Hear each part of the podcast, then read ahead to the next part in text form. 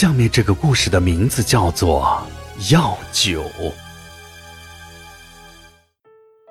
今天的这个故事是发生在我同学身上的。这个同学不用说，你们也知道，他叫李宗平。我平时跟他玩的挺好的，但是我非常不想去他家玩。这一天呢，李宗平说他爸给他买了一个游戏机。里边有魂斗罗，我禁不住诱惑，跟着李宗平去往了他家。李宗平家除了种地，还有一项别的收入，让他家的生活条件比别人都好一些。但是他爸做的那个营生啊，却被很多村民诟病。我现在觉得，一方面是因为当时比较迷信，第二方面的话，就是眼红了。刚进他家，就闻到一股古怪的味道，而那些味道就来自他家的厨房，墙边的柜子上满满的都是泡酒的瓶子，装着各种各样的动物。李宗平他爸什么都敢抓来泡在酒里，还说泡什么补什么，看着酒瓶里泡着的东西，很难不让人头皮发麻。因为有游戏机玩，我开始时常出入李宗平他家。那天放学，我和李宗平一块回家玩游戏，刚走到他家门口，就看到门外围了很多人。那些人都是来看热闹的。李宗平他爸从山上抓来了一个非常粗的蛇，有的村民便劝他：这么大的长虫都成精了，赶紧放了吧。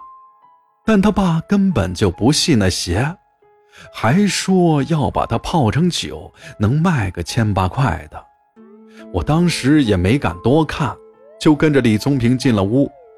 我们两人坐下就开始打游戏，打了也就三五分钟，李宗平控制的小人就不动了。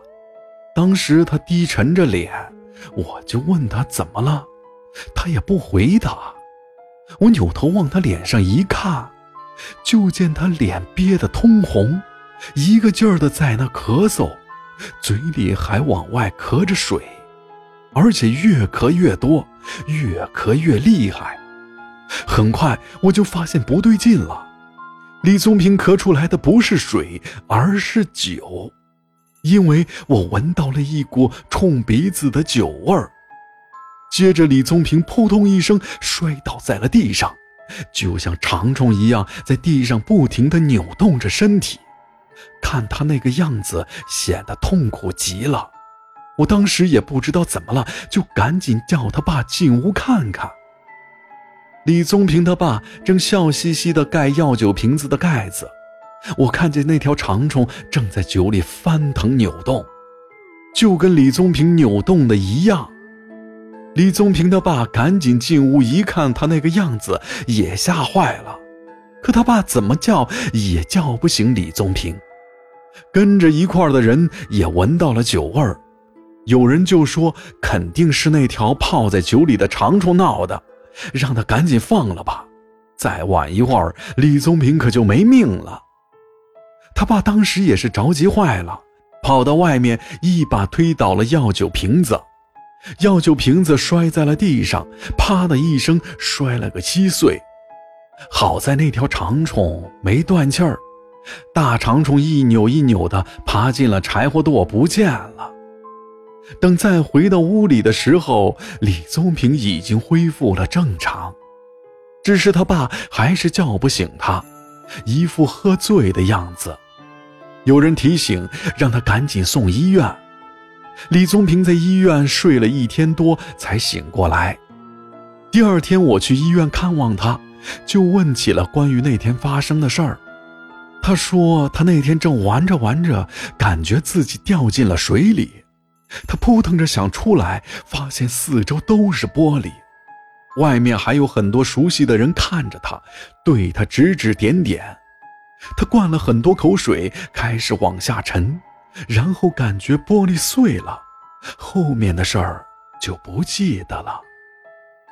我一听他说的感受，不就是那条大长虫的遭遇吗？